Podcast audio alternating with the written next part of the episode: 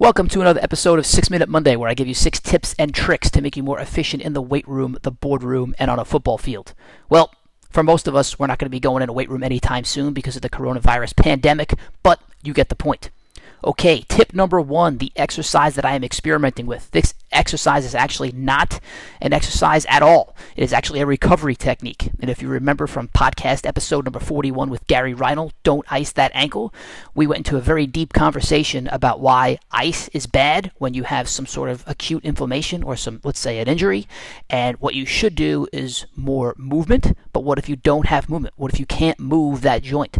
Well, right now, I have the inability or had the inability to move both of my big toes. I, I did some serious damage to both of them during tough man training for stupid reasons like wearing cleats that did not fit and I just I beat myself up.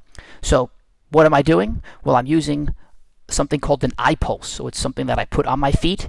It is discharging a very small electrical impulse into my feet. And what that is doing is it's forcing these contractions. It's getting blood flow through the area. And now, as of this morning, I am actually I actually have pretty good movement on my left foot and some pretty decent movement on my right foot. And when I'm talking about movement, I mean the big toe.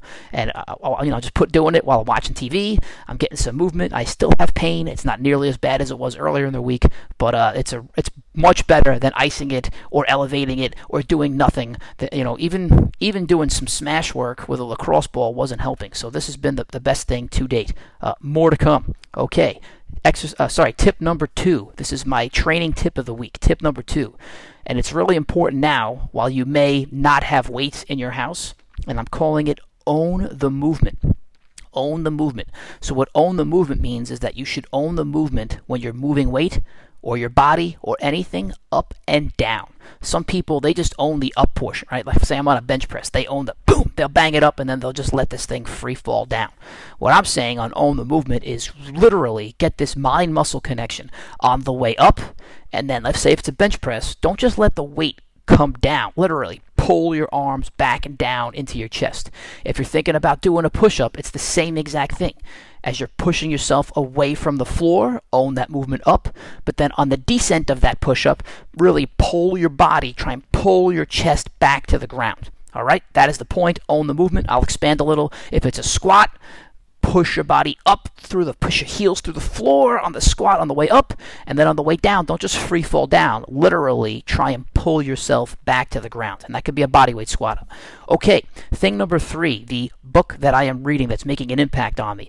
The book is start with why from simon sinek. I talked about it a few maybe a few six minute mondays ago but now i've actually had time to finish the book because of what's going on. Not only do i finish the book but i'm also i take notes on the book. So, a quick segue my productivity tip, uh, the productivity tip that I'm going to give you is because after these after I finish reading the books, I go back into my computer and I take notes on every single book that I read and then I re- I link in my mind either how does this impact me right now? Like what are my thoughts in my head right now? So kind of journaling while I'm doing the notes, but I also go in and I link it to other books that I have read. I try to link, you know, of all the books that I read, how do concepts from book A match to concepts to book B? How do they complement each other? How do they possibly contradict each other? Each other?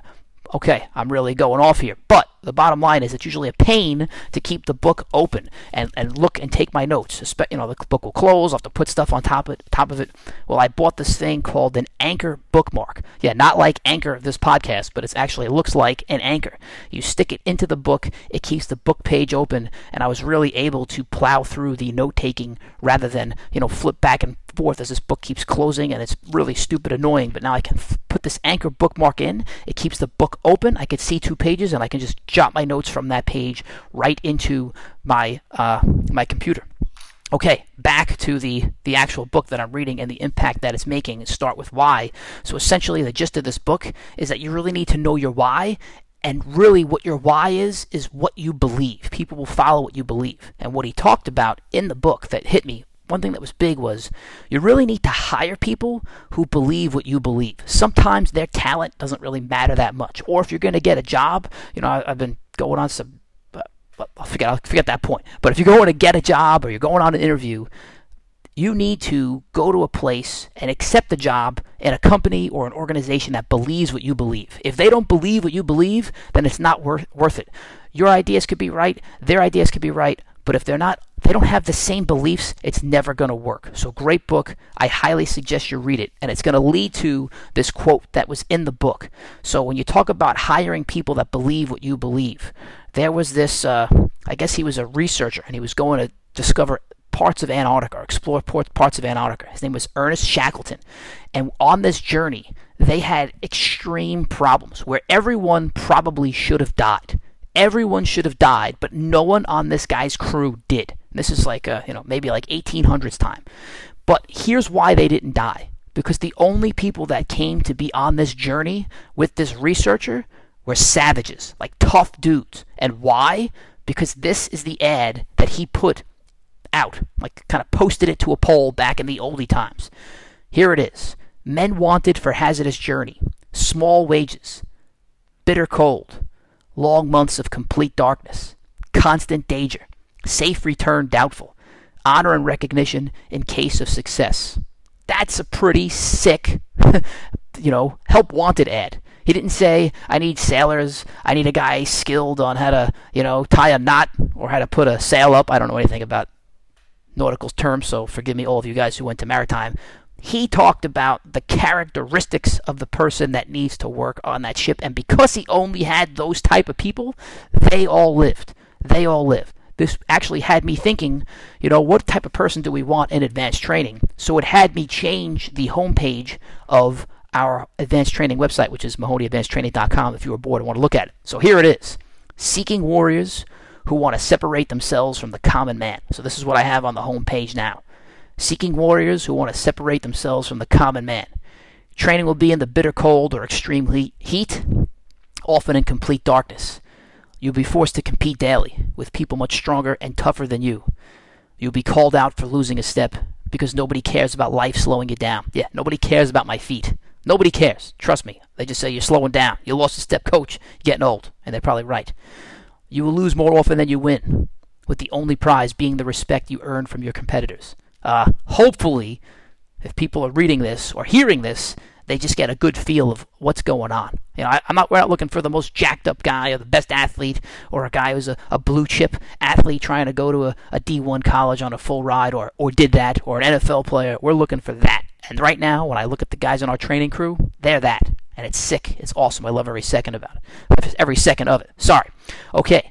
And the sixth thing. Sorry, we're, this is a little long, but who cares? The sixth thing, the strangest thing that I saw. So, at, you know, we're training outside. This happened about a little while ago, but there's this dude that he just loves to walk his dog, his German Shepherd, without a leash. And for those of you that know me, you know I'm scared to death of dogs. That's why I have a six pound dog, and there's sometimes I'm scared to death of him. But this guy's got this gigantic German Shepherd.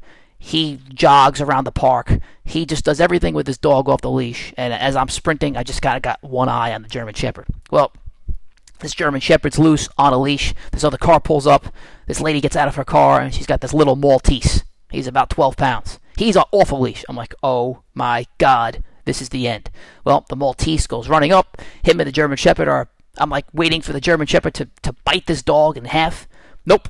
German, him and German Shepherd are actually best friends. Cool, awesome. So now I'm working out. They're coming by me. This guy's basically doing laps around the park with the German Shepherd and the Maltese and the lady. They're jogging. The dogs are jogging behind them. They get past me, and I'm just looking at the German Shepherd, and I'm like, this dog is going to bite me. So I just stop running. Well, luckily, the German Shepherd runs by. The guy runs by. The little white dog stops behind. It takes a little uh, potty break, takes a dump, right maybe about 10 feet from where I'm working out. The lady's like, ha, she goes, she cleans it up. And then I'm like, cool, nice dog. And then who comes attacking me? Nope, not the German Shepherd. The actual little dog comes at me. So, uh, yeah, so I'm scared to death of the German Shepherd, and it's the little guy that tries to get me. All right, people, that is it. Enjoy your quarantine. Make yourself better during this time. Don't waste this time where you maybe have some clarity. Stay healthy, stay safe, wash your hands, don't touch your face. Stay at home. And if you do have to go out, social distancing. Alberino, I'm talking to you.